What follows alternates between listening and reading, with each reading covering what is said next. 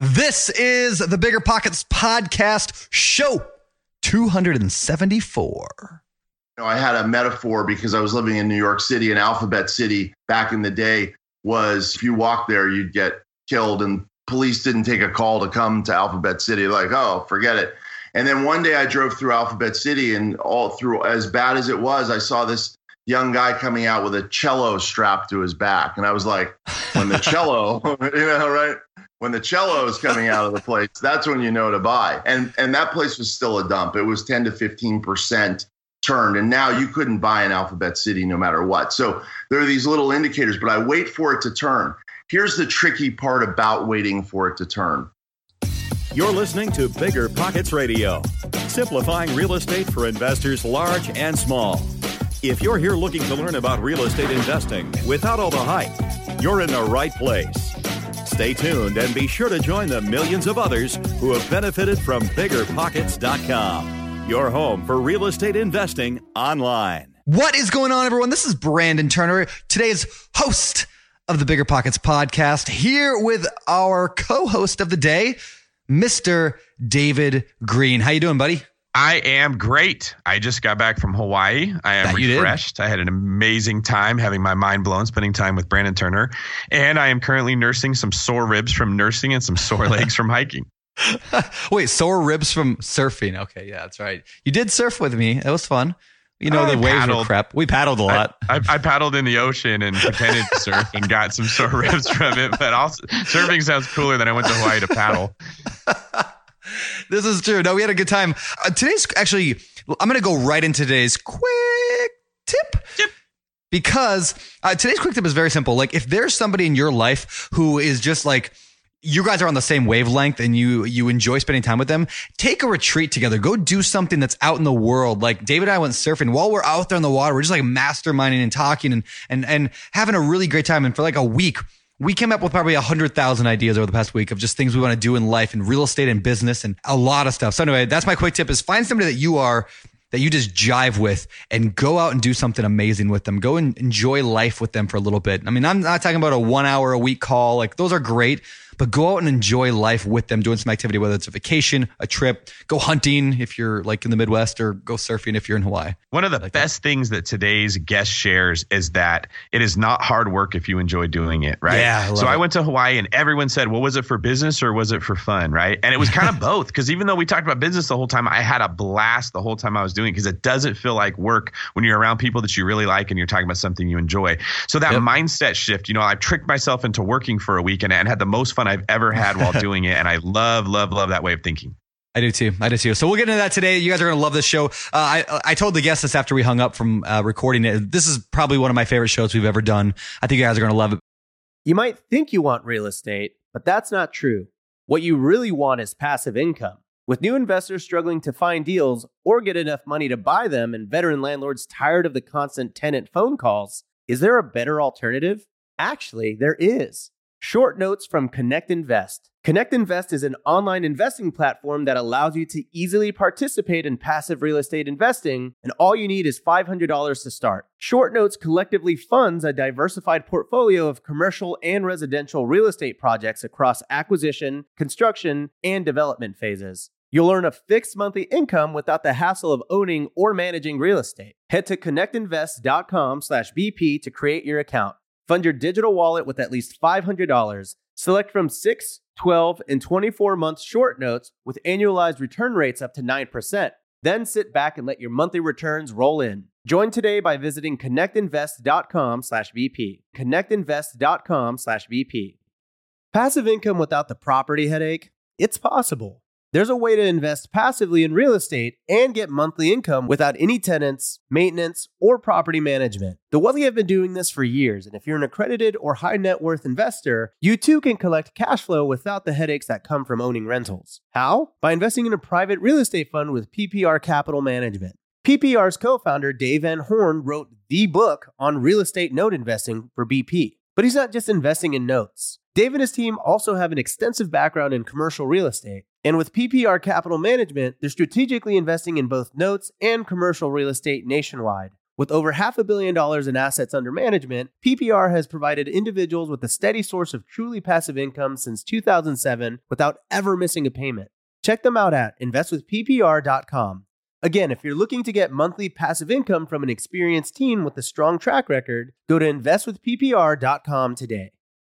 What's better than low money down? No money down. Now through Rent to Retirement, you can buy a brand new construction turnkey rental property for no money down. Wait, hold on, this can't be right. I need to double check with Zach, Rent to Retirement CEO. Oh, hey, Rob. Zach, how the heck are you selling turnkey rental properties for zero dollars down? it's not that complicated, Rob. Rent to Retirement has new construction properties up to $20,000 below retail prices. We also have investor loans with rates as low as 3.99% and down payment options as low as 5% or sometimes even zero money down. You get all the cash flow, appreciation, and equity for as little as zero money down. That's an infinite return. Oh, wait, wait. Let me get on this before we tell it to the whole Bigger Pockets audience. Just head to renttoretirement.com. That's rent-to retirement.com or text REI to 33777. That's REI to 33777 to learn more about how you can get started investing with no money down today. Get your next new construction property at a steep discount or invest with no money down. Head to renttoretirement.com today. I think we could probably just jump into this. Well, we did quick tip, right? But that's really all we got. So uh, today's guest is Mr. Paul Morris. Uh, funny thing, actually, this is the second time we recorded with him because I lost the recordings from the first time because I had a computer crash on me. Anyway, I got to learn to back things up apparently. Uh, but anyway, uh, Paul Morris is an incredibly high level entrepreneur, business owner, and real estate investor. Has over 600 apartment units right now, and he's got this thing. He's like never lost money on a deal ever, which is amazing. He's also co-author of the book Wealth Can't Wait, uh, which he co-wrote with David Osborne, another guest that we had on the show a while back. And uh, man, he just got like so much today. Make sure you guys pay attention again, obviously to the three rules. That's what we, you know, the show is titled about the three rules. Pay attention to that life changing uh, simplicity, uh, yet prof- like sim- simple yet profound. Uh, the way he talks about emerging markets and defining where you invest, that could change your entire investing future forever. And lastly, like we end this conversation talking about how to succeed without hard work and sacrifice. And yes, that is possible. Wait till you hear how he talks about that. So without further ado, why don't we just jump into the interview? Let's get to it. All right, Mr. Paul Morris, welcome to the Bigger Pockets podcast. It's awesome to have you here. Yes, thank you. Thanks for having me. I really appreciate it. Yeah, this should be a lot of fun today. So, you know, I know a bit about your story. And in fact, this is our second time recording this podcast because the first time uh, somebody here, myself, lost some of the recordings because my computer crashed. But anyway, so, but I want to go in a little bit, we're going to go a little bit different direction today, slightly than we did even last time because now I know some cool stuff about you. So I want to start though at the very beginning. What was your first real estate investment? Like, how did you get into this investing game? What'd that look like? Well, one of the things, it, it, was a little bit of a rich dad, poor dad thing where I had an uncle, really my dad's first cousin. My dad and his first cousin grew up during the Great Depression, and he was really the only person that I knew in my whole, you know, my whole awareness who was very wealthy. And he did it through real estate. So it took a while, and I watched how folks did it. And then eventually, with a partner, I bought a duplex I fixed that duplex up. Uh, we bought it at auction. It was in terrible shape. We fixed it up. We rented it out for a while, and we eventually sold it to a friend who still lives in it. So most of the real estate that I've done is not fix and flip, but it's always been value add. That was the first deal I did. It was 25 years ago. Okay. All right. So then what, what came next after that? Then I just began. I, I saw how it could work. My business partner and I looked at that particular deal. It was very inexpensive, and yet it, we used every dime that we had saved to do that. And so it was in the process of looking for more deals like that without really having any money to do them that then got me into something which seems to be a lot more sophisticated, and that's syndication. Syndication is really just using other people's money to invest in real estate. So we found some more great deals and we used uh, friends and family money to get us into it. So, did, Paul, is that what you're doing now? Are you basically like doing mostly syndication type deals? Mm-hmm.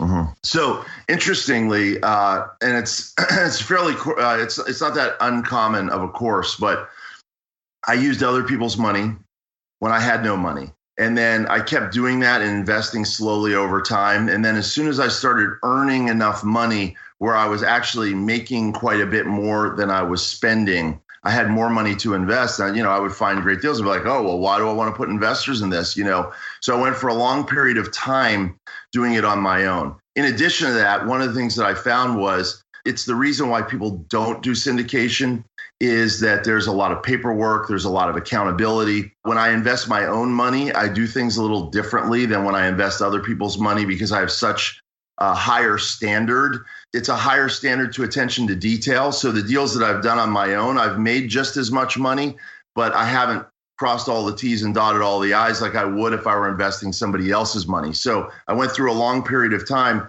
where I had my own money. And so I'm like, oh, well, I'll just do my own thing now I've gotten to a point where, again, I look back and I try and learn lessons from all these things. I'm like, wow, you know, if I would have kept using syndication, my portfolio would be five or 10 times larger. So I'm back at it because now I have even more deals through my network of, you know, 4,500 realtors that work in the offices that I own, 10,000 realtors that work in the offices that I oversee as a brokerage owner.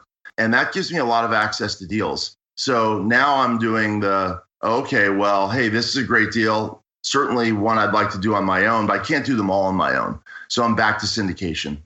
Okay, so let me go back to that. You mentioned like brokerages you own. Are you you're not an agent though, right? Like you're not out there selling real estate. How does that work? Yeah, that's correct. So I was a lawyer, uh, and it was something I really, you know, it's it's by most people's estimation a great you know, a great gig. It's like, oh, well, I went to a fancy law school. I did well there. I got, you know, the sort of golden ring is a big firm job. And, and that lifestyle for me is really awful. So you can make a lot of money. You're married to your chair. It's not entrepreneurial at all. You're just giving advice while other people do things. So I got out of that and uh, and then started investing in things that were in alignment with my core business. So my core business where I really wanted to go was real estate investing. There's a little bit of a lesson in that for sure. And that's that when I look at other opportunities right now, I know great investors invest in all different sorts of things. For me, I stay very close to my core competence. So, as I was always interested in real estate, real estate sales and brokerage really is different than real estate investing, but you can see it's same same subject matter, you know. So I said no to lots of really interesting, cool things. And when I had the opportunity to invest in a brokerage, I was like, huh, okay, so this really makes sense with what I'm doing. Fascinating. I didn't even know that. Like, I was I didn't even know you could like invest in a brokerage without being like it's. It's a weird concept. Mm-hmm. Like you're just going to buy a brokerage, and basically you're just buying a business that generates profit. And so, yeah, very cool. That's correct. Recently, uh, very recently, uh, I bought a piece of a dental practice, and as random as that sounds, really, my ne- yeah, my nephew, my nephew and his fiance moved to LA and bought a dental practice, and I help them through the process. Another thing that's very cool because we talk a lot about education, or I've had a lot of education. Some folks have had great educations like mine. Other folks are out there with no education, and I will tell you this: uh, just going through that process again recently, it reminded me that there is no there's no educational process that will teach you more about understanding a business than what my nephew and I went through in buying this dental practice. So, my nephew, very well educated dentist, he doesn't know anything about business. I have lots of business education. When we went through the process of buying that dental practice, it was, you know, it was a total education. And I'll, I'll tell you one funny thing is there's a book there's a book that I didn't read. That that could be our theme. Uh, lots of books I don't read. And the title the title gave it all away. And it was you cannot learn how to ride a bicycle in a seminar. Okay. Oh, nice. So think about. Yep. You know, you can really teach a lot of the concepts, but until you get on that bike and start pedaling and try and figure things out, and oh, how did this work and how did that work? Very much. I mean, you could you could even do a case study, okay, on buying a business, it's still not the same as the midnight hour. My nephew calling me and going like, "Well, wait a minute, what about this thing and that thing?" And I didn't know all the answers to it, and I've been doing this a long time. Yeah, I love that. I love that philosophy. Oh, you're clearly, you're clearly one of the most brilliant and talented business minds that's probably ever been on the Bigger Pockets podcast. Can you tell us a little bit about what kind of properties you're buying and how you're arranging your syndications? Are you doing houses, apartment, commercial? Like, what are you what are you into? That's a great question, and and uh, thanks for the preface with that. I you know I think you say that to all your guests, but that's okay. uh, uh, um, so you know one of the things I do is I really I really do stick with what I know, and I've been doing this a long time, and people will pitch things to me, and I literally don't understand them. Okay, and so when I get the pitch, I'm just like, yeah, I, I don't get it. I have to remind myself like, wow I'm well educated. I've been doing this for 25 years. It doesn't mean I know everything, that's for sure. But there is this Warren Buffett thing of he he's a very smart guy, you know, 10 times, 1000 times more experience, 10 times smarter perhaps, and he doesn't invest in stuff that he doesn't understand. So if I don't understand it, I'm just like, okay, this might be great. Generally it's not, but I stick with what I know. And I'll give yeah, but, you but I'll Paul, give, everybody's making money in Bitcoin right now, so I should go and invest in Bitcoin, right?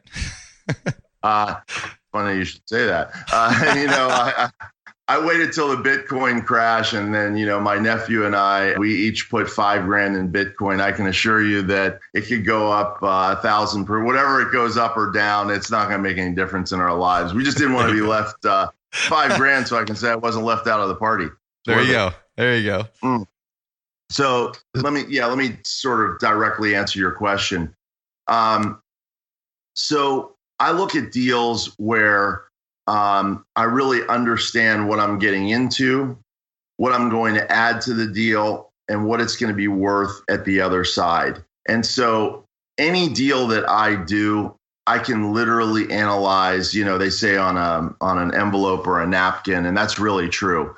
Uh, you know, I use a little, uh, I use what I call buck slips. It's just a little piece of paper and it's just very basic. It's like, what's the cost now? Uh, what's the return? What value am I going to add? How long is it? How much is it going to cost to add that value? How long is it going to take? And what do I end up with on the other side? So I'll give you, and I'm very, obviously, I'm very experienced at this, and I'll give you a counter example so that hopefully it will assist your listeners on what to stay away from. So uh, I'm always looking for deals. So that's one of the practices: is look, look, look, look. And and one of my key players brought me a deal. It's a development deal. he goes, okay, well, the piece of the guy owns the land. You know, it's really probably worth six and a half million. He wants about eight. You know, you put another 15 million into it and on the other side it's worth like 40 million dollars. I'm like that pencils out. Like you know here we go. Okay how long does it take? 18 months. But that's a very complicated development deal and it's outside of what i do. So under normal circumstances i would say huh that's very interesting. I'm just going to pass. But i didn't want to pass because there was so much upside in it. And trust me, I have a lot of years experience and I really went through this deal and it sounded, you know, there were a few there were a few variables that I knew I would have to check a lot deeper for sure, which would have saved me, okay? But I said, you know, I am interested. I don't want to just say no to this. And I went to a guy who's a friend of mine who's a massive developer. And I brought the landowner in and all of his stacks of paper and all that stuff. And we sat down and within 10 minutes, the developer was like, okay, this is a terrible deal. You know, um, and so it saved me. I, I would not have ended up doing the deal. I probably would have wasted three weeks, three or four weeks. I could have wasted up to ten to twenty thousand dollars in due diligence, determining the things that were incorrect in that plan. So I stick with what I know. When you buy a uh, a stock, I believe that, and I'm very biased against it, so I'll, I'll just let you know that.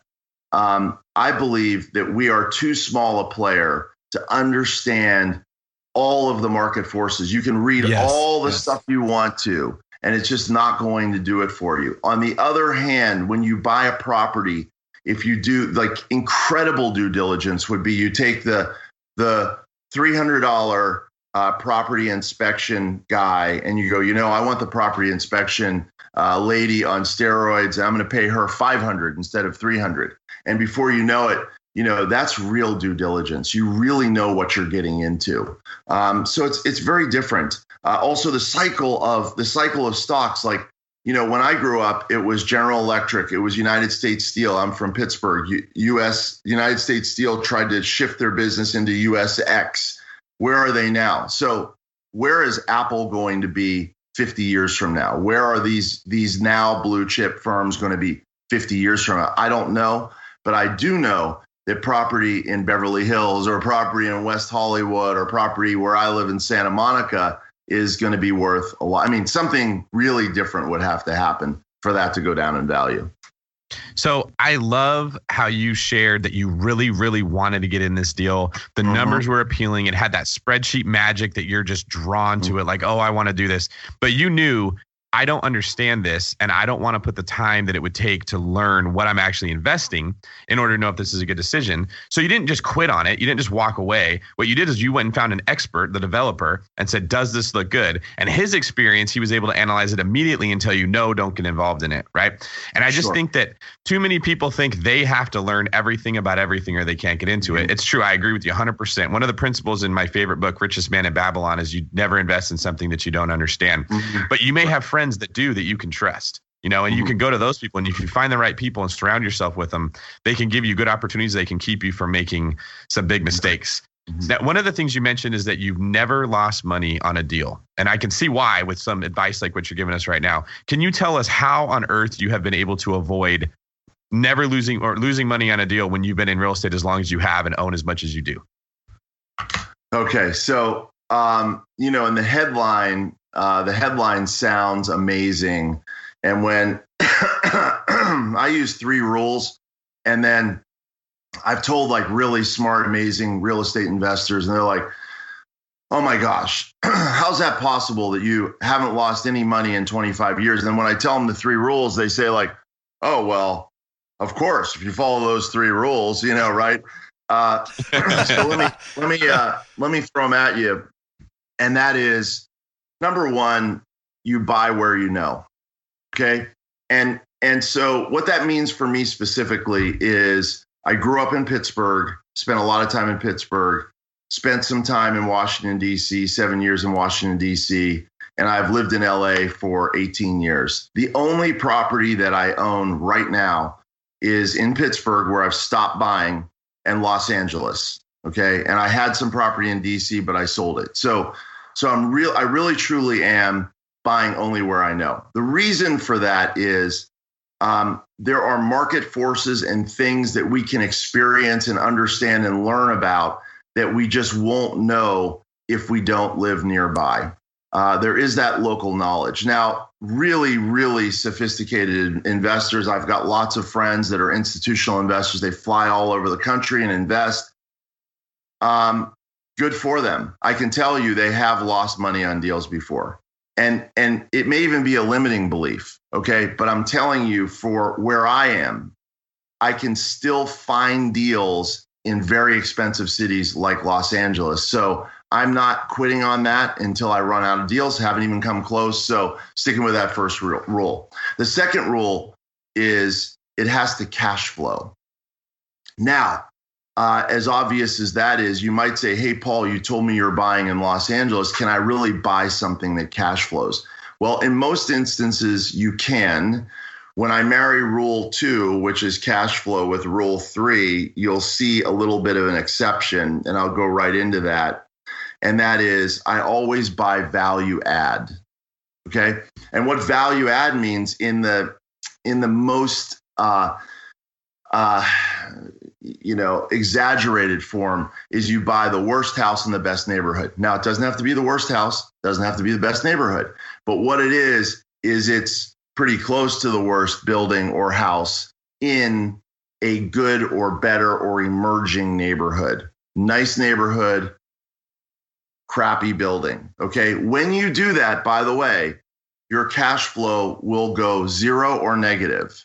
Okay. Yep. So I will buy something that does not cash flow so long as I have a very short plan to turn it around and do a modest turnaround in a quick in a in a short amount of time that will generate that positive cash flow. So I'm never sitting with a building that's in a that's in a negative cash flow. I love that. I love that because you know, like I don't know. Everyone tells me like they can't find any deals. Everyone's complaining all the time. Mm-hmm. I can't find any deals. Can't find any deals. And like, Yep. You know, like David, actually, you said this the other day. Like when people tell you that, like you ask them what they're looking at, and it's usually like, well, look at this really nice three bedroom, two bath, beautiful Mm-hmm. house that my wife would absolutely love. Well, that's why you can't find any deals because you're not looking for the value add. I think that's uh, Yep. I think that's golden. I think those three rules are like just like they're so simple, but they're so like profound. And that like if you just follow those, you're probably going to be all right. Like if you're smart about it and you follow those.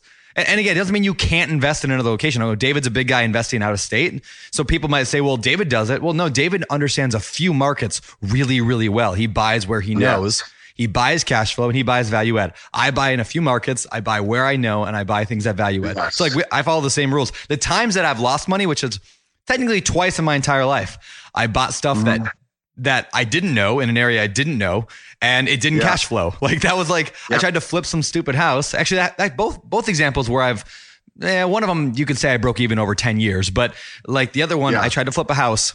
I didn't know the area. I didn't know the market. It didn't cash flow. I knew it wouldn't cash flow if I had to turn it into a rental. I did it anyway. Screwed up. So yeah, uh, I, I think Yeah. that's amazing. And I'm always, uh, you know, I'm always learning. So I went to see a really, uh, you know, multi-billionaire real estate investor named Sam Zell.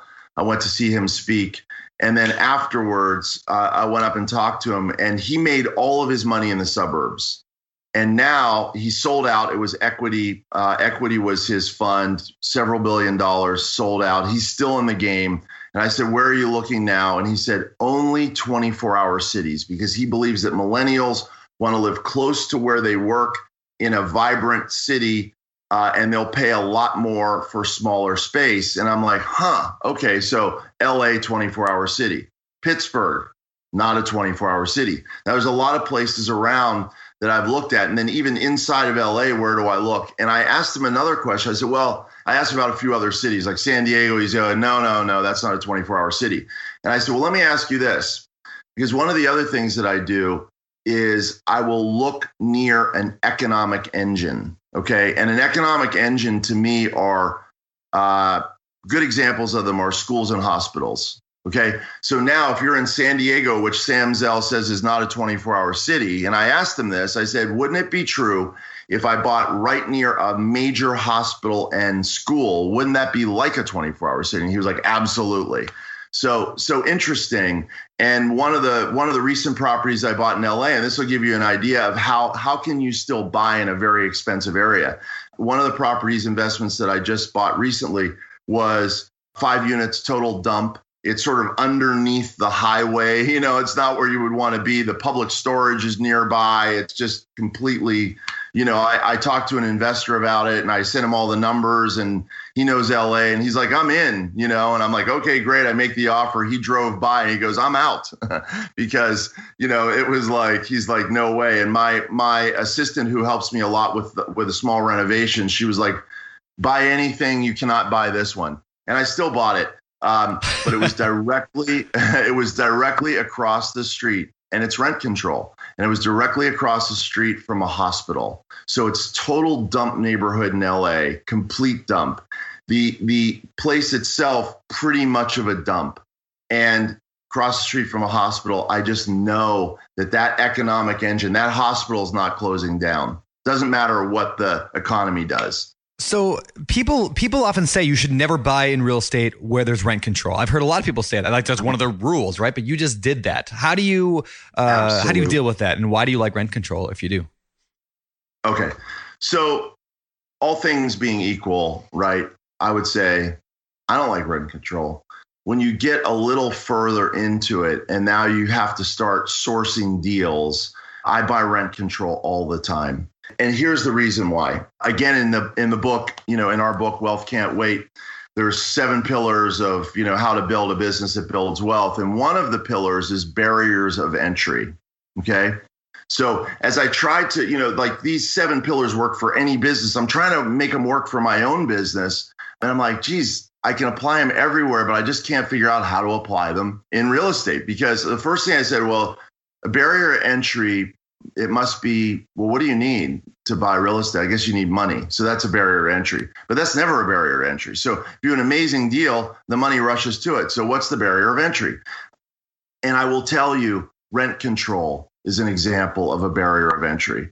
So that what happens is, and here's cap rates are a very fancy word of how much, you know, and it's probably like your listeners are way above this, but I'm going to tell you, I'm barely way above this. Okay. So a cap rate is just simply what rate of return are you going to get on this particular building? So it's like, oh, well, the building costs a million dollars. Then you pay all of your your expenses, and then your net on the amount of money that you put into it, or an all cash deal would be three. Well, let's say you know would be three percent, like in Beverly Hills, two and a half percent. So as the price increases, the return stays the same, but as a percentage, it gets pushed down right? So that question, by the way, brings out exactly why the three rules work, okay? Because when I go into something and it's a really nice, shiny building, let's say it's a really nice building in an okay neighborhood and it's fully rented and it's beautiful and it doesn't need any work, these are things that people like to buy. And let's say that returns even in LA a 5% cap rate where the market might be four and a half. Like, wow, that's a deal. Let's grab that. And when I see that deal, I go, no way, not interested. Because I'm not interested in 5% return. Yeah. So I've got to find something. Now I look at this and I can use just that building that I bought across the street from the hospital. It was literally on the market for two years. Every investor in the world looked at it and they go, oh, I'll pass, I'll pass, because they look at the rent roll. First of all, it's a dump. It's in a dumpy area and they look at the rent roll. Oh and there's this guy that's been in there for 20 years and he's paying you know $600 and we could probably get 1500 how do we get him out of there? So that is the barrier. So you know all things being equal here's here's a way of looking at it. All things being equal i would like to walk down the street and have people hand me money okay? That hasn't worked for me okay? So instead what I do is I try and find things that have barriers of entry that I can manage. And rent control happens to be one of them. I find that the market overestimates the cost of getting people out of a out of a rent control apartment or overestimates the amount of time they will stay in before they move. Now, my business plan, some people have a business plan where you have the 80 year old man in the apartment and he pays his rent four days late and I'm tacking the thing, you know, on his door to try and get him out. That's not the kind of karma I want in my life. I do not need that. I'll give that guy extra time. Okay. So I don't have to be, you know, even in rent control, I don't have to be a jerk to turn the to turn the property around. You can buy them out. You can say, hey, you know, what would it take for me to relocate you? Maybe they say, uh, I'm staying put. That's okay. So there's a lot of things you can do to mitigate an obstacle like rent control. But rent control is what chases away the easy money. Okay. So I that's that. what, that's what, yeah, that's what happens. I love that.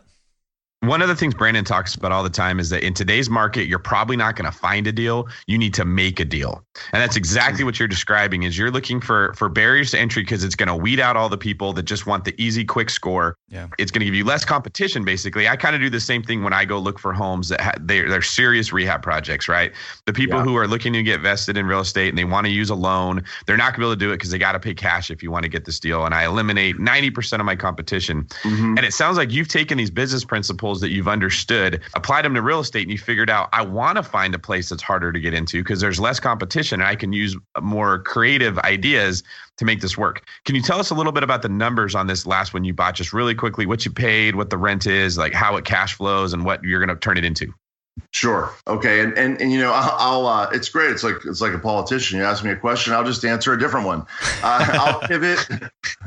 I'll pivot from that only because I would really need the spreadsheet in front of me, and that will tell you a little Sure. bit about the way I do my business. You know, I really focus on the deal that I'm doing, and then rehabbing it. And then I forget about it. So with the 600 units that I have, I know you know very little about and have not even visited many, many of these places. In fact, one sort of funny story is that I bought that five unit and I actually thought that I had bought the place next door. And I would drive by every once in a while, you know, I'd be like, oh, wow, you know. Now, my assistant knew which one because she was rehab. She wasn't rehabbing somebody else's building, uh, she was rehabbing mine. And then I took uh, I took my business partner, childhood friend uh, Eddie Krifcher, who I've been doing real estate with for a long time. I took him into the deal because he wanted to be in it, and I kept showing him the other property, which was a four unit, and he's like, "Huh." I can only count four garages. I'm like, well, I don't know where the other one is, you know. and, and, so, you know, that just gives you an idea about that. But, but I'll, I'll, so I'll pivot, but I'll answer your question directly. I'll just do it on a deal that is more recent, sure. uh, because those numbers are are in my head. So and this one in particular was not a rent control building, but it was in an emerging neighborhood. And what I mean by an emerging neighborhood is I'll give you a rule of thumb on the emerging neighborhood. So it's a it's a neighborhood that's turning. Okay. And here's a here's an important rule of thumb for the neighborhood that's turning. When it's when the whole neighborhood is bad, okay, you can go in and buy things very inexpensively. But now I've got to predict when it might turn. Okay. So what I do is I wait until 20, 25% of the neighborhood has turned. And think about that. That's actually a lot. It means yeah. one out, let's say 20%. One out of five, every five buildings is already being turned. Okay. That means the fancy, you know, the lousy restaurant has been turned into the fancy restaurant. There's now like a cool pub you know, you now see people. I had a, you know, I had a metaphor because I was living in New York City and Alphabet City back in the day was if you walk there, you'd get killed. And police didn't take a call to come to Alphabet City. Like, oh, forget it. And then one day I drove through Alphabet City and all through, as bad as it was, I saw this young guy coming out with a cello strapped to his back. And I was like, when the cello, you know, right? when the cello is coming out of the place, that's when you know to buy. And and that place was still a dump. It was 10 to 15 percent turned, and now you couldn't buy an Alphabet City no matter what. So there are these little indicators, but I wait for it to turn. Here's the tricky part about waiting for it to turn. Before it's turned at all, you can buy stuff very inexpensively. Once it's one out of every five or six houses have turned, plus a couple of cool restaurants, now you go to buy a place. Guess what happened to the prices? Okay. They went up. Yeah. They've gone up. They've gone up enough that all of the neighbors are like, did you see what they sold that place? Like, are they crazy? you know, so there's already the talk of you're nuts.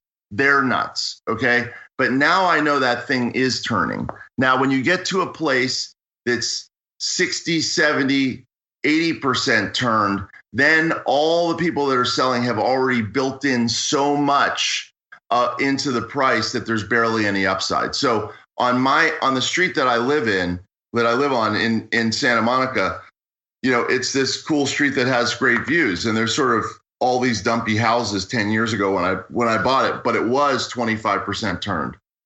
One every five or six houses, you know, you get these gorgeous houses and then all these little dumpy houses. And right now they're building a house across the street from me for actually it just sold before it finished, right across the street from me for $8.1 million. Wow. Absolutely unheard of at the time. And the house right next door to me is being turned. There, we're way into the 75% at this point, and there are two houses for sale on my street. There's no way that you can go in and make a and make a safe and phenomenal, phenomenally great profit. The market has to stay good or get better. You've got to be an expert at building. You've got to do everything right to make a decent return. So that's the rule that I use about when to get into something. So I'll give you the uh, I'll give you this particular deal. Uh, it's in Long Beach, California, and and it's a neighborhood where one out of every five houses, every five houses or buildings has turned. It is six blocks because it's on Sixth Street from the ocean. Now, from where you guys are sitting, you'd be like, "Huh, California, Southern California, six blocks from the ocean. How is that not a good deal?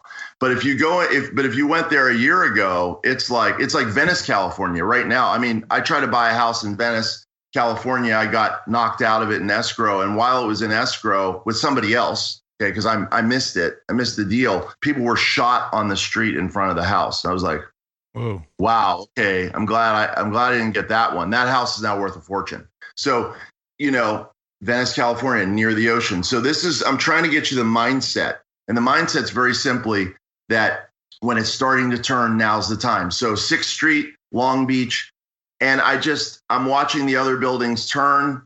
it's very simple. I can do a an analysis of what needs to get done for the building to be turned totally around and I can figure out how long that will take and how much I'll get on the other side.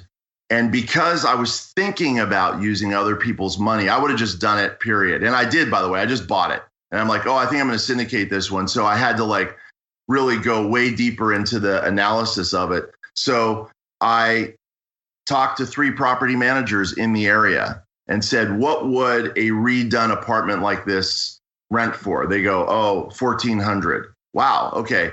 And then and then I looked at comps myself. So I had realtors look at comps for me. And then because I wanted to be absolutely certain, I mocked up an apartment like it and I actually ran a Craigslist ad. Like, hey, here's an nice. apartment, here's yep. the size of it, you know. And when I when the phone's ringing off the hook, I'm like, okay, I am certain, right, that this six month project will yield something at $1,400. So the math on that is very simple. I buy the property, it's 24 units. I buy it at $3.2 million.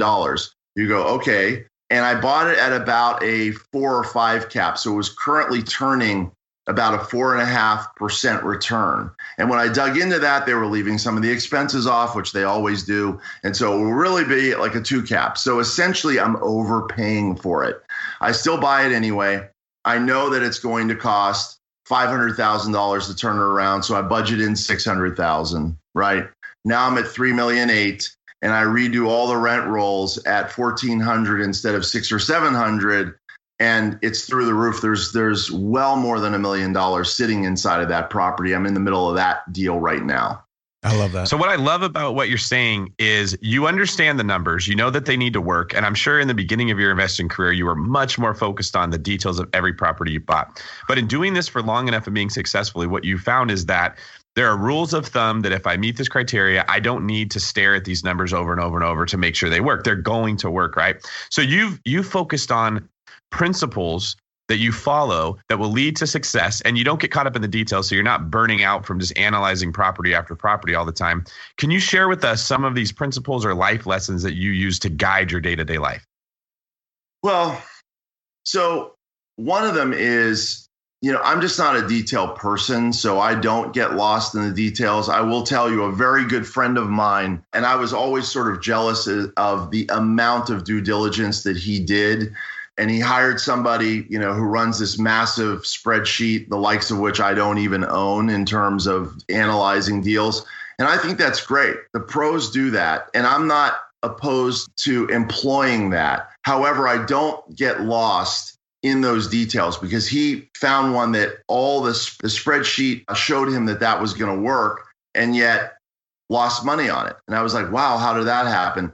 And really, it was because he bought in a place that was near where he lived, but he didn't know the area. And then they changed some local ordinances. And before you know it, he had to get out of that deal to protect his money and lost a bunch of money. So, you know, that's a piece of it. And I do think that, you know, one of the life lessons for me is understanding your strengths and weaknesses and not even strengths and weaknesses, but the things that you're really passionate about, the things you really care about, and get more into the things that you're passionate about. So I'm good with numbers, but I get bored with the details. So I have a partner that's uh, no smarter or dumber than me, but he has more patience and he can look at those details. So so that's what helps me do that. And the thing that stops people from taking action is the fear of loss the old adage of how hard would you work to earn $20,000 versus how hard would you work to keep somebody from stealing 20,000 from you.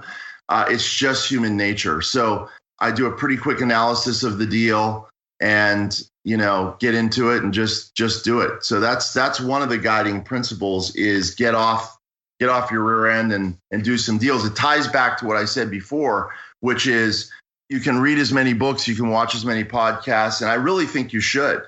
I really do. But there's nothing like doing a deal to yeah. teach you. Yeah.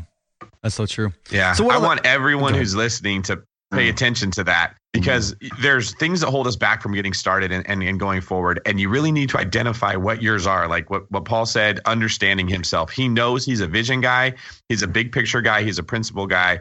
He can build this like outline of exactly how he wants his project to go but he's not a detail guy. He doesn't want to have to go fill in all the blanks and color it all in. But there are detail guys in the world who are just looking for something to build an outline for them so that they can jump in and they can color it in. Find people who are good at what you're not good at and focus on what your strengths are find partners that are going to work well with just like what you said paul and all of a sudden real estate investing becomes fun it doesn't become as mm-hmm. scary or as intimidating or bring all this anxiety because you're not trying to do it all on your own that's how you're going to be successful if you're trying to tackle this and doing all the stuff you're not good at it, it will just drain you so fast mm-hmm. absolutely yep for sure all right. So speaking of life lessons, I heard that you recently did a keynote speech called How to Succeed Without Hard Work or Sacrifice. And you did this at UCLA's MBA school, talking to these graduates. Is that true? Did this happen? Uh, yeah. Yeah, it, it, it happened. And uh, for a moment uh, before I gave that talk, I was wishing that I could disappear uh, from the planet for a minute. You know, I was invited by somebody who's really cool, and I didn't want to let them down. And we were having sort of a, it was a dinner, and I was the keynote speaker, and we were out in the courtyard, and there's you know a couple hundred people out in the courtyard and the person who invited me introduced me to the dean and the dean was like oh so you know uh, so what's your talk going to be about today? And I said, well, how to succeed without hard work or success. And he and he just gave this like belly laugh. He went, oh, ho, ho, ho. and then he looked at me and he goes, oh, you're serious. Um, and, and I said, uh, yeah, I am serious. I felt like saying, well, I was serious until just now, but now I could quickly change my speech. And he's like, oh, well, this will be interesting. I'm going to make sure I, you know, sit sit up front and take notes. And then when we walked away, the guy who invited me said, like, oh, do you know so and so? And I was like, no. He's like, oh, he gave the keynote last year. He made 500 million in, you know, some sort of PayPal type of uh, electronic transaction platform. You know, moved to Vegas, made 500 million dollars. He gave the speech last year, and and his three takeaways were, or his takeaway was, there are three things in life. You've got business, you've got family, and you've got friends. Now pick two. And I was like. wow, it's kind of the opposite. And I was thinking also I could really help him out with that because after I heard that, I didn't want to be his friend. So, uh, you know, he could already have his two. But it's really a mindset thing. And the key to that was, you know, I grew up with a dad that believed in the value of hard work. And there is this thing about grit, you know. So, and I have, you know, I have a 14 year old daughter. So I think a lot about what do we want to teach our kids. And it used to be self worth and what that is is sort of or the self-confidence thing where you you believe you can do something right? Like oh i have the natural belief that i'll succeed. And then i'm a little kid you know and they're throwing the the fastballs at me and i i strike out and i'm like what happened? Like i thought i could succeed but you know so it's like life doesn't work that way. And what we found out is it's really grit. So it's it's it's saying like hey i know i can get to the plate I know I can face this pitcher and I know I can take a great big swing. What happens? Not sure. Okay. So so we've sort of gotten away from that thing and it's a little bit back to the hard work piece. However, what I've found is that I define hard work as things that I don't enjoy doing. So I just did a retreat, management retreat with my top managers and top people, and we had an absolute blast. And when we were totally done, we were, you know, we rented, a, we had my house and in Palm Springs, and we rented a couple of houses. And the guys that were staying with me, we were up till four o'clock in the morning talking about business. Okay, so we would have gone to bed at 12:30 if it were boring or it wasn't what we wanted to do. So we love this, okay? And when you do something you love, right? So the magic zone yeah. is where passion meets ability, right? And so when I was a lawyer, I had the ability. I really did. I didn't have the passion. You'll never create these amazing things and you'll never love life if you're not doing what you're passionate about. So I look at hard work as, as only things that you don't enjoy. And you might say to me, well, what happens if you choose this position and you like, you know, you maybe you love 50% of it, you're okay with 30% of it, and you hate 20% of it.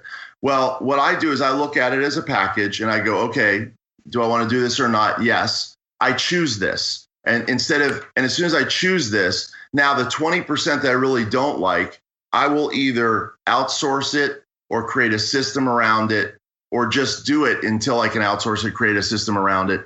And when I get to those things, I don't say I have to. Oh, I have to do this. So it's the it's the choose to, right? Yeah. Even when you know, if I'm at a business meeting and I'm very purposeful about words, it, it creates our reality. Okay. So I'm in a business meeting, maybe a business meeting I'm enjoying. I'm, I look at my watch, I'm like, oh my gosh, hey, I, I got to get out of here. I have to go pick my daughter up at the bus, right? I, I, I, I work toward never saying that. I'm like, Yeah. hey, I'm really enjoying this. I'd go on and on. However, isn't it cool? I get to go Get pick to. my daughter up at the bus at 3:20 in the afternoon. Could never do that if I was at a law firm. So that's the that's the hard work part. Another thing that's interesting is I'm a I'm a world class procrastinator. Okay. You don't procrast. There really truly is no such thing as procrastination because you don't procrastinate the things you love. Yeah. Think about the thing you love to do the most. And there's somebody you have to say, David, Brandon, get out of bed. You have to like go do this thing you love. You're like, are you kidding? You jump out of bed. Yep. So creating your world, and it, it doesn't require that every part of what you choose you love, but you just change that mindset around it. So that's the that's the that's the have to. That's the that's the hard work piece. So in a way, when people look at me, they go like, "Wow, you work hard." I'm like, "Yeah, I do this stuff that I love to do with a lot of passion, a lot of intensity, and and I'd be bummed if I had to stop doing it." Um, and then the sacrifice piece is this, and I kind of define sac- sacrifice as giving up something vital to have something else. That's what sacrifice means. So if I have to give up something vital to have wealth, of course I don't want wealth, you know. And and so I do a lot of so I do a lot of talks with realtors and and you know one of the things that I do it's it's it's a piece in the book too is to 10 times your goal. And I say hey I want everybody to write down, you know, how much uh, gr- gross commission income they want to have, you know, in two years or one year, and that's a great cheat because it's it's a it's a here and now time frame, and they'll generally twenty or thirty percent up their gross commission income. So if they're making a hundred grand, they'll go, well, you know, in a year and a half or whatever, I'd like to make 130, and they can wrap their brain around that. And I go, okay, great. And I say, well, what will stand in your way? And they're like, most of the time they say nothing, you know, like, oh, well, you know, a few little things. I go, okay, great. Now, what I'd like you to do is take your goal, which is $130,000 in that instance, and I go, add a zero. They go, oh, wow. okay. Now I've got a person that's earning and used to earning and probably working pretty hard to pull in a hundred that has this vision of I'm going to have a 130, right? And now what would it take for you to to do a million three? And what would get in your way? So now i was trying to like get at the obstacles and you know when they said uh, when they when they plussed it 20 30% i wasn't getting many obstacles to work with. When i did the 10x the class exploded okay it's like you know i couldn't write as fast as the reasons why they weren't going to make it you know one person i said what will stand in your way one person even said god and i'm like wow, if you really are, right, if you're a real strong faith based person and you think that God will stand in the way of you making a million three, how are you ever going to do that? Another Yeah. person said, oh, well, you know, hey, I like money, but not so much I'm going to miss my kids' sporting games. I'm like, Whoever said you have to miss your kids' sporting games? There's somebody in the room, actually, there was that wasn't at a million three, but they were at a million one that goes to all their kids' soccer games. Now they may be selling at their kids' soccer games. They may be using that as networking, but they don't miss their kids' soccer games. So people are really literally setting it up so that it is sacrifice. So here's a very quick add-in. And and I hope this will be a takeaway. One of the things I love about your podcast and I really want to stay within it is hey, let's share some great ideas, some great thought stuff, but I really want to give people things to do.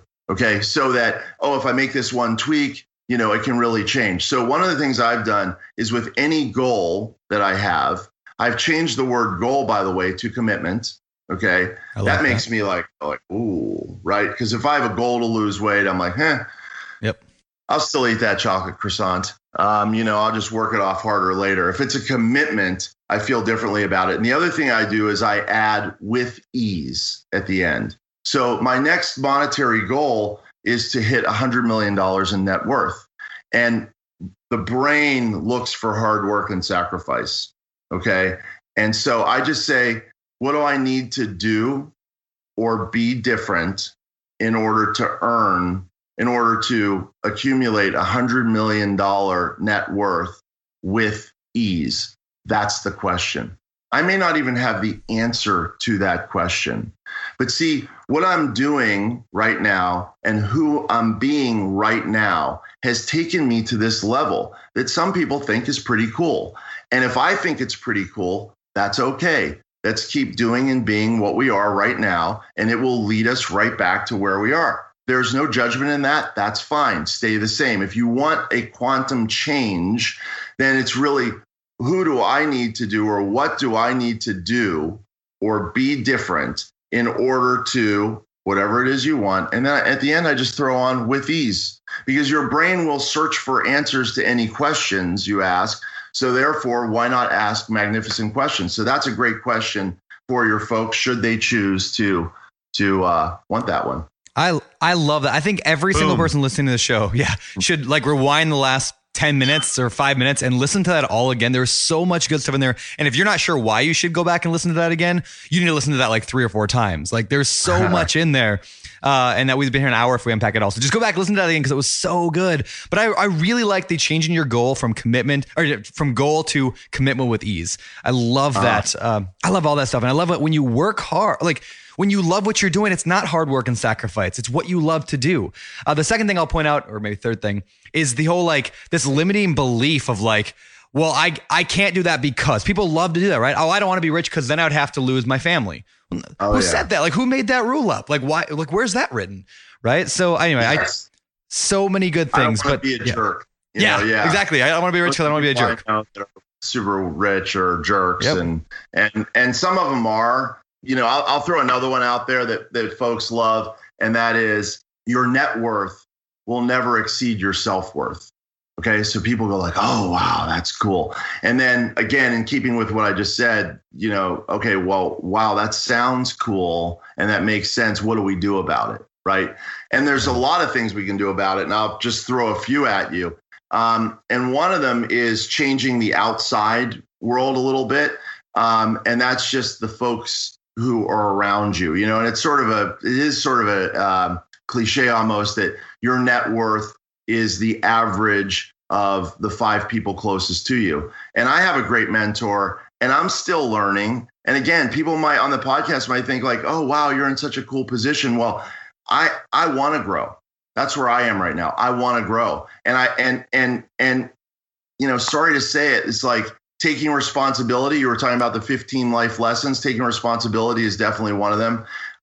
I will say that everything great that's happened to me uh, is a result. Sure, there's luck involved. Okay.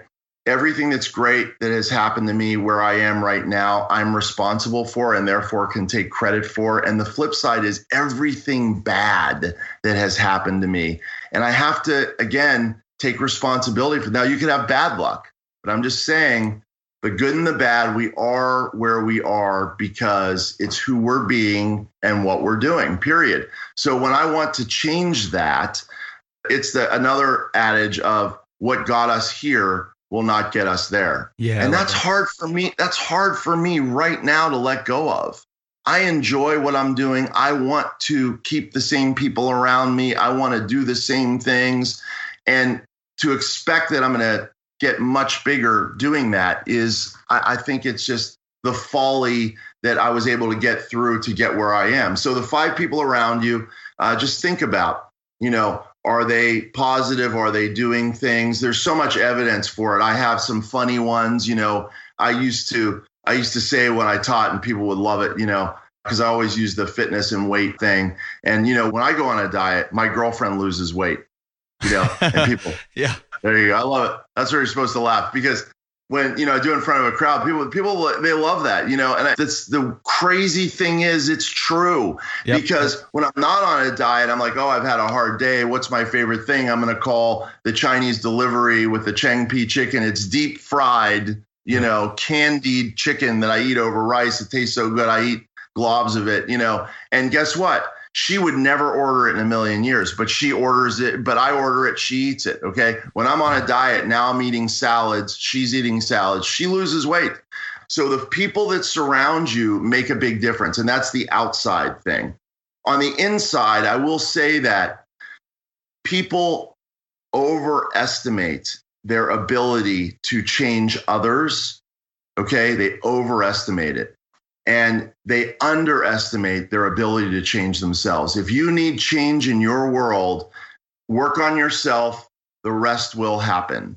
You know, that's that's that's pretty basic. Another one is is and I've said take responsibility. It's super important. Just practice it. Every bad thing that happens, just go, yeah, that's that's on me and then try and figure out what you had to do with it. That's how you change it. Um, you're not going to change it by changing somebody else. And negative self talk is another one. So I talk about all these great things, right? So what happens when we're on the diet? Like I'm on the diet and then I eat the croissant anyway. What do I say? Right? I can't believe I did that. I'm such a jerk. I I never follow through or what it's just like, "Oh my gosh, you're you're you're forget the croissant. You're ruining your life with those statements." Now, now, if you let's just take the eat the croissant. I didn't stop myself from doing it. I ate the croissant anyway, and my mind this is a part in the book called first thought, second thought. My mind goes to I'm such an idiot or I, I can't believe allow for that because sometimes you can't control that. And then the second thought you can control. You go like, wow. And then I'll give you another tool on judgment. Rather than judging yourself and judging other people, here's a way out of it. And that is use the word interesting, right? Oh, yeah. And so, you know, I talk to gurus and they're showing me how to be non judgmental. And I wonder, are they being judgmental of me being judgmental, you know? And so the the workaround on that is just say interesting. So whenever you made a mistake in your past, you look back. First of all, I think you probably did as well as you could with the information you had at that time. But you can just say instead of saying that's a terrible choice, you go, "Hey, that was an interesting choice." Interesting is a light and powerful word, and it's always true, right? So so that's how you're able to. It's very difficult the thing that stops people, you can say take responsibility for everything. And the thing that stops people from taking responsibility is the judgment. And people who judge others harshly actually judge themselves most harshly. So start with yourself, be light on yourself. When you make the mistake, just go, hey, that was an interesting choice. If you ever, any words that follow I am are the most powerful words in human language. I am magnificent. That's going to change the way I feel about myself. I am an idiot. It's horrible. Have kids, right? It's poison to kids, right? You're a brat. Okay. One of the things is a very simple change. If my kid is being a brat, you know, and I lose my temper, it's, you know, on a scale of one to 10 in terms of harmful, it's probably only a two for me to say, hey, you're being a brat you are a brat is like a nine out of a 10 or an eight out of a 10 in terms of harsh, harmful. Treat yourself the same way. Take away the, the stop victimizing yourself and you'll be able to take that first step. People don't take the first step because they're so judgmental. What if I screw up? How am I going to feel about myself? It's going to be awful. So I go like, hmm, that was an interesting choice. I make mistakes all the time. So get used to it, move forward.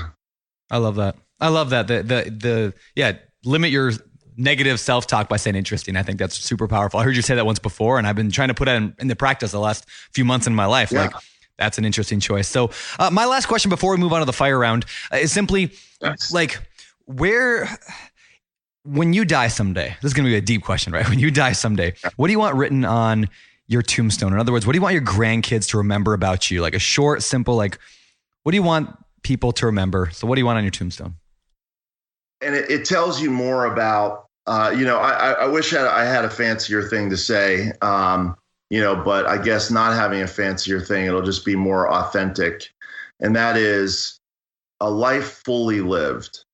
And the reason why that's what i would put on my gravestone is it it handles a fear that i have. And the fear that i personally have is that I don't play a game big enough uh, that I, I, could all I could be playing a bigger game, and that all the advice that I just gave folks on your amazing podcast that helps so many people. That the advice that I've really truly given is advice that I need to hear. So don't talk negatively to yourself. Play a bigger game. What do I need to do or be different to have everything that I want with ease?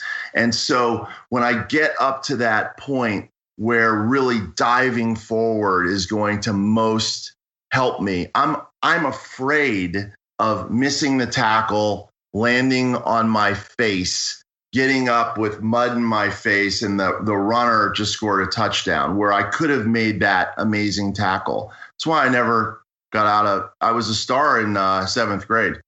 You know? I think we're all we all think we're stars in seventh grade. Yeah.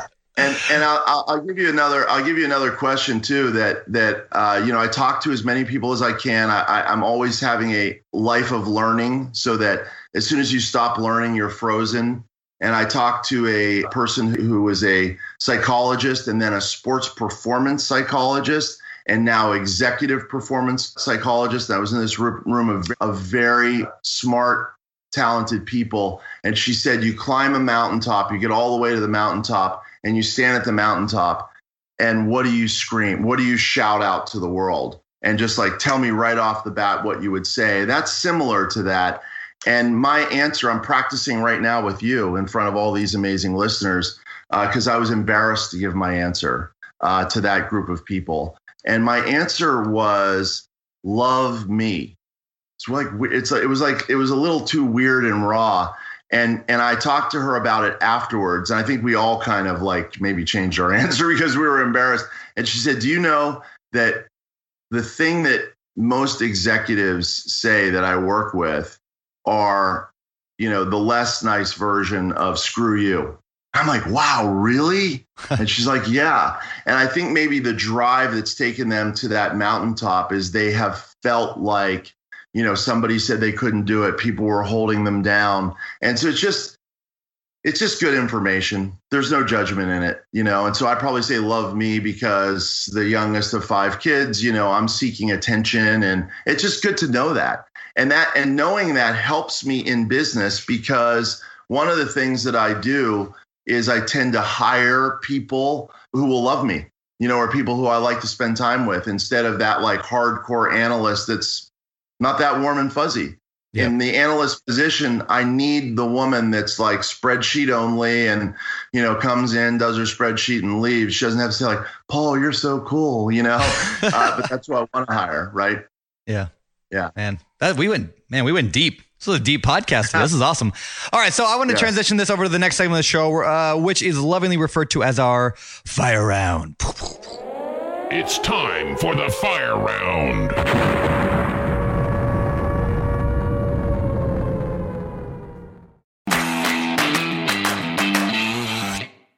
Whether you need to buy or sell, or you're just obsessed with looking at homes for sale, Redfin's got you covered. Redfin updates their listings every two minutes to help you see new homes first. And they give you personalized recommendations based on the homes you like, so you can find a home that's just right for you, whether that's a cabin, a craftsman, or a castle. With the top rated Redfin app, you can favorite homes, share listings with others, and schedule tours even on the same day with a local Redfin agent who can help guide you through the whole home buying process. And if you're looking to sell, Redfin agents have the experience to help you get the best price possible for your home. That's because they sell twice as many homes as other agents. With a listing fee as low as 1%, Redfin's fees are half of what others often charge, which means you'll have more money to put towards what matters most to you, like your next home. In fact, last year, Redfin saved home sellers $127 million. No matter where you are in your real estate journey, Redfin can help. Download the Redfin app to get started today.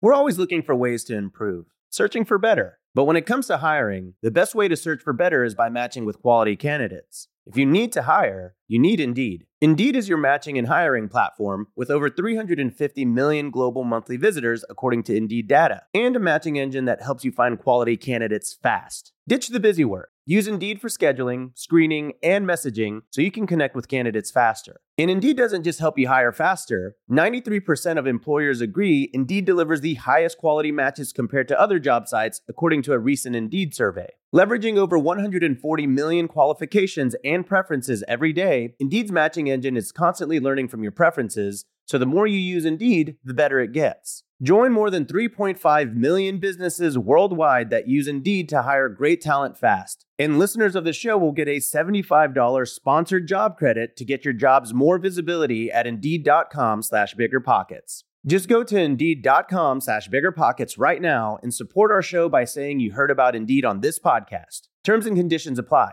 Indeed.com slash BiggerPockets. Need to hire? You need Indeed. Listen up, business owners, because I've got some quick little math for you. Fewer costs equal more profit. The problem? You're spending more than ever on operations, materials, deliveries, software, and more. So why not reduce your costs and headaches with NetSuite by Oracle? NetSuite is the number one cloud financial system, bringing accounting, financial management, inventory, and HR into one platform and one source of truth. Oh, also, NetSuite lives in the cloud, which means you can reduce IT costs with no hardware required. Cut the cost of maintaining multiple systems because now you've got one unified business management suite. You can improve efficiency by bringing all your major business processes into one platform, slashing manual tasks and errors. It makes sense that over 37,000 companies have already made the move to NetSuite. So don't let rising costs sink your business growth. And by popular demand, NetSuite has extended its one of a kind, flexible financing program for a few more weeks. Head to netsuite.com slash biggerpockets netsuite.com slash biggerpockets. netsuite.com slash biggerpockets. All right, let's get into the fire round. These questions come direct out of our Bigger Pockets forums, uh, and they're just short, quick answers to the uh, questions that people are actually asking. Number one, I just bought my first deal. How long do I have to wait to buy a second deal? Is there a waiting period? There's not a waiting period. It would be when you can next comfortably without risking the first, without risking the nest egg, or without risking the first deal. I would buy a deal when it can stand when the first deal can stand alone. I love that. All right, next question. All right, second question. Where can I find a private lender to fund my real estate deals? Okay, so private lenders are easy to find. They have certain criteria, which is they generally want to be in first position. They generally, you know, they're going to appraise the deal. I think there's there's a lot more money out. There's a lot more hard money out there than there are good deals. Yeah. The question makes me nervous because if you need hard money to fund the deal, it sort of goes back to the first listener's question. If I did deal one and it was going to take hard money for me to do deal two, I'd wait a little bit you know it just it just makes me nervous when people are using so much le- you the more leverage you use the higher you can you can crank up the return but also the faster people fall. So it's that i, I believe in leverage but i believe in smart leverage. Uh, hard money scares nice. me and i've never taken a hard money loan. Nice.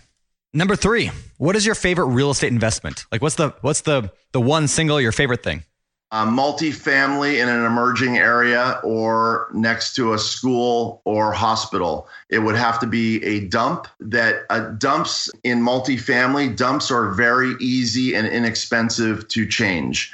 You carpet, you light, you take the door that's halfway off the hinges, you put a good solid door on, you put the camera in, security system. Before you know it, you have sort of the nicest, cleanest, safest, unit in an area where people want to go. That's my favorite. You know what I'm going to do because I didn't do it already in the podcast. I'm going to give answer two on that. And the first, because it's a question I always get, I often get, and that's what's the first deal I should do because I can't afford a deal and I live in LA and everything's so expensive and I'm trying to follow your rules.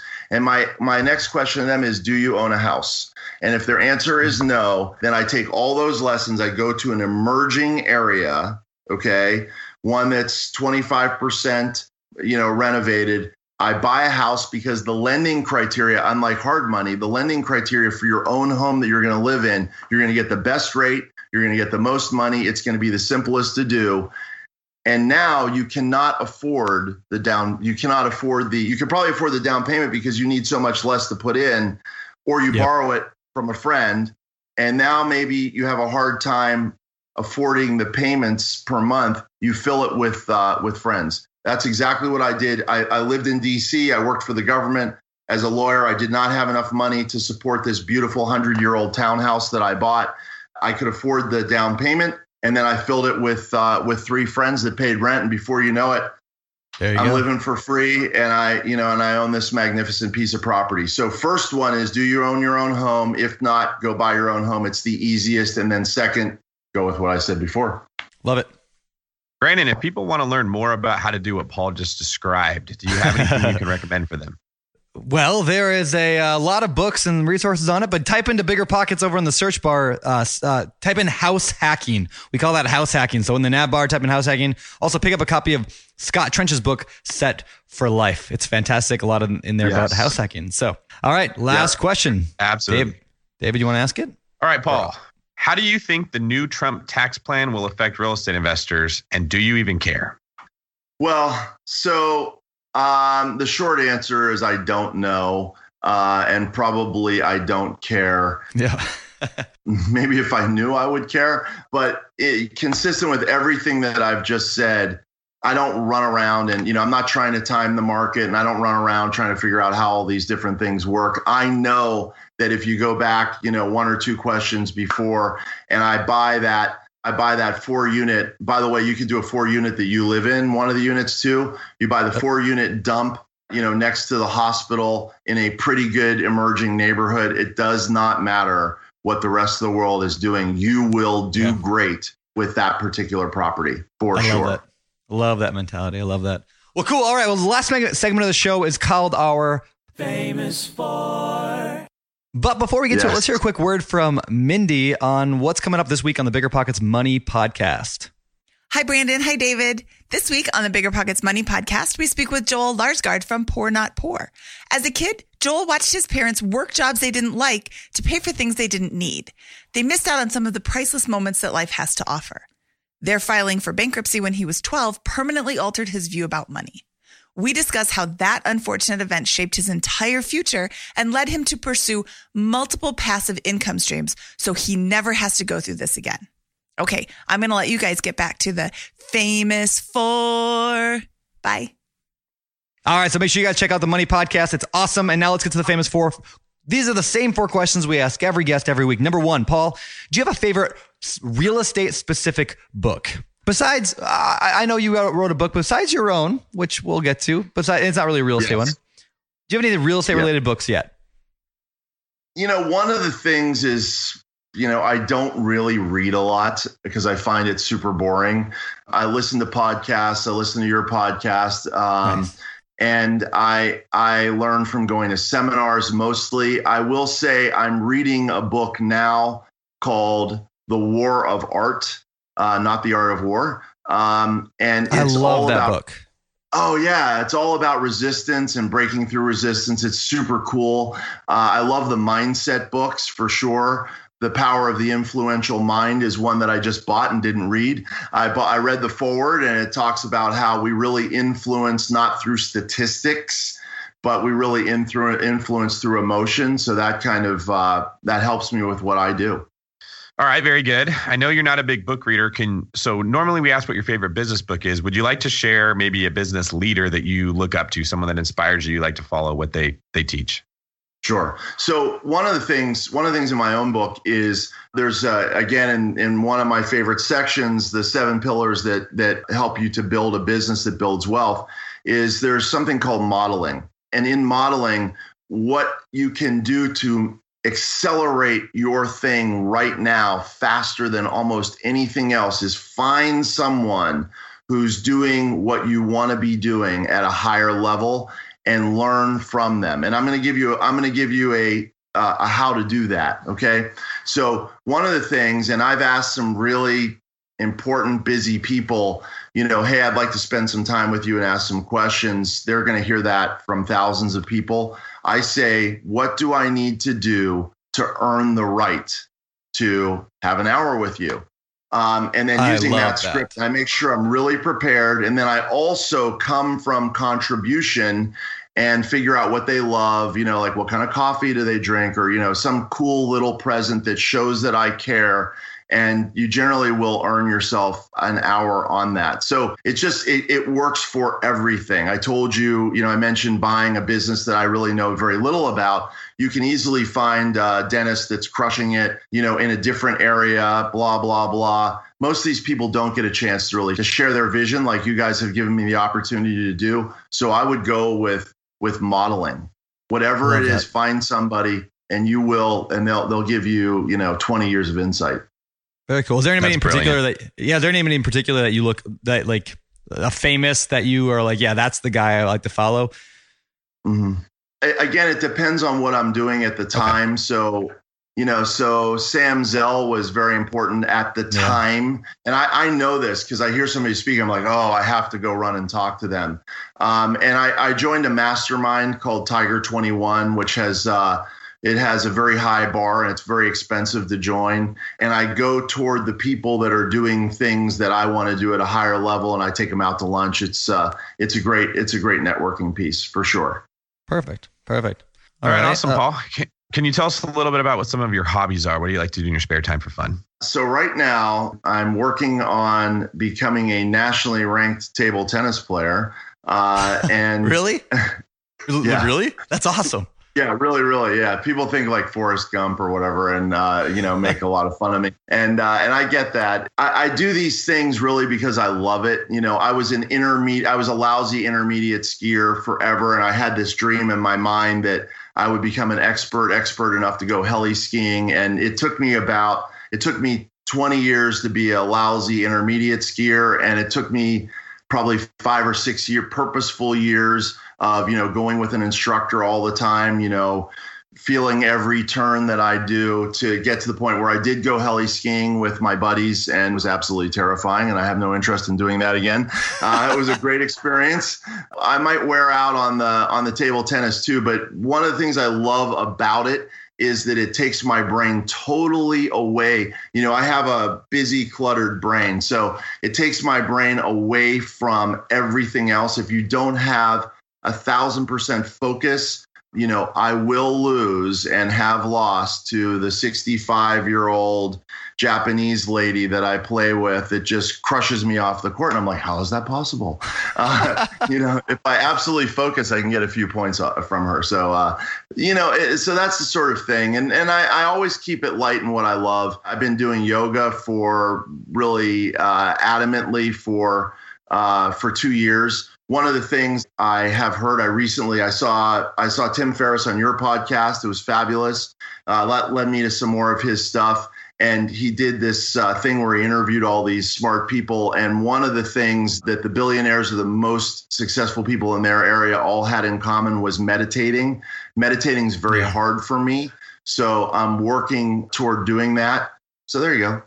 Awesome. Awesome. And I, I love that the finding an activity in your life you can just devote 100% attention to. That's why I like surfing. Like that's like the one. Yes. Yeah. I love it because I Yeah. have to just be in the moment. You're present. And Yes. it's good for people that Yeah. are busy. I love So, it. Awesome. All right. Last question of the day from me. What do you think sets apart successful real estate investors from all those who give up, they fail, or they just never get started in the first place? So one of the things that we and I and I so appreciate the opportunity to spend time with you guys again.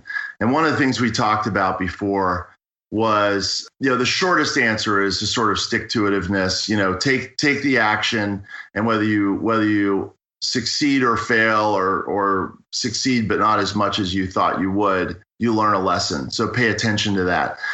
One big thing for me is there's this thing called a vicious cycle, which we've all heard. What's a vicious cycle? It's like, oh, well, I make one bad decision, then make another bad decision, da, da, da, da, da. and you know, you may have heard the quote, "How did you go bankrupt?" And they say gradually, then suddenly. That's the vicious cycle. Well, the opposite is there's there's something that I call a virtuous cycle, and that's you take a couple of little steps every day, and before you know it, you create something really magnificent. So you know, I have I own 600 apartment units. I did not do it in a day. I did it over time, and it was a sort of gradual stay with it, stay with it, stay with it. So I think I think especially in real estate, you know, if you have the billion dollar idea, you have the grand slam, go for it, but don't let it take you off that day to day game of you know of the virtual uh, the virtuous cycle. And inside of that virtuous cycle, by the way, would be doing something really nice for yourself. Be kind to yourself, and it will help you grow. I love it. I love it. All right, David, take us out. Last question. All right, Paul, where can more people find out about you? So um, you can, first of all, you know, I did this thing with Facebook when I was early on Facebook. I took every, you know, Facebook friend that that that requested me, and now, you know, I don't know most of them. Yep.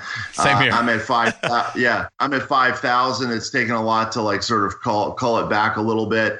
On Instagram uh, and Twitter, I'm at Paul Mark Morris, M A R K uh, M O R R I S. Uh, you can find me, and if you want, if you want some more materials, I've got, I have my uh, 15 life lessons, and you Yeah. could send me, uh, send an email to www.morrisx.com. So Paul at morrisx.com, and uh, I'd be happy to send uh, any and all of your listeners my 15 life lessons for sure.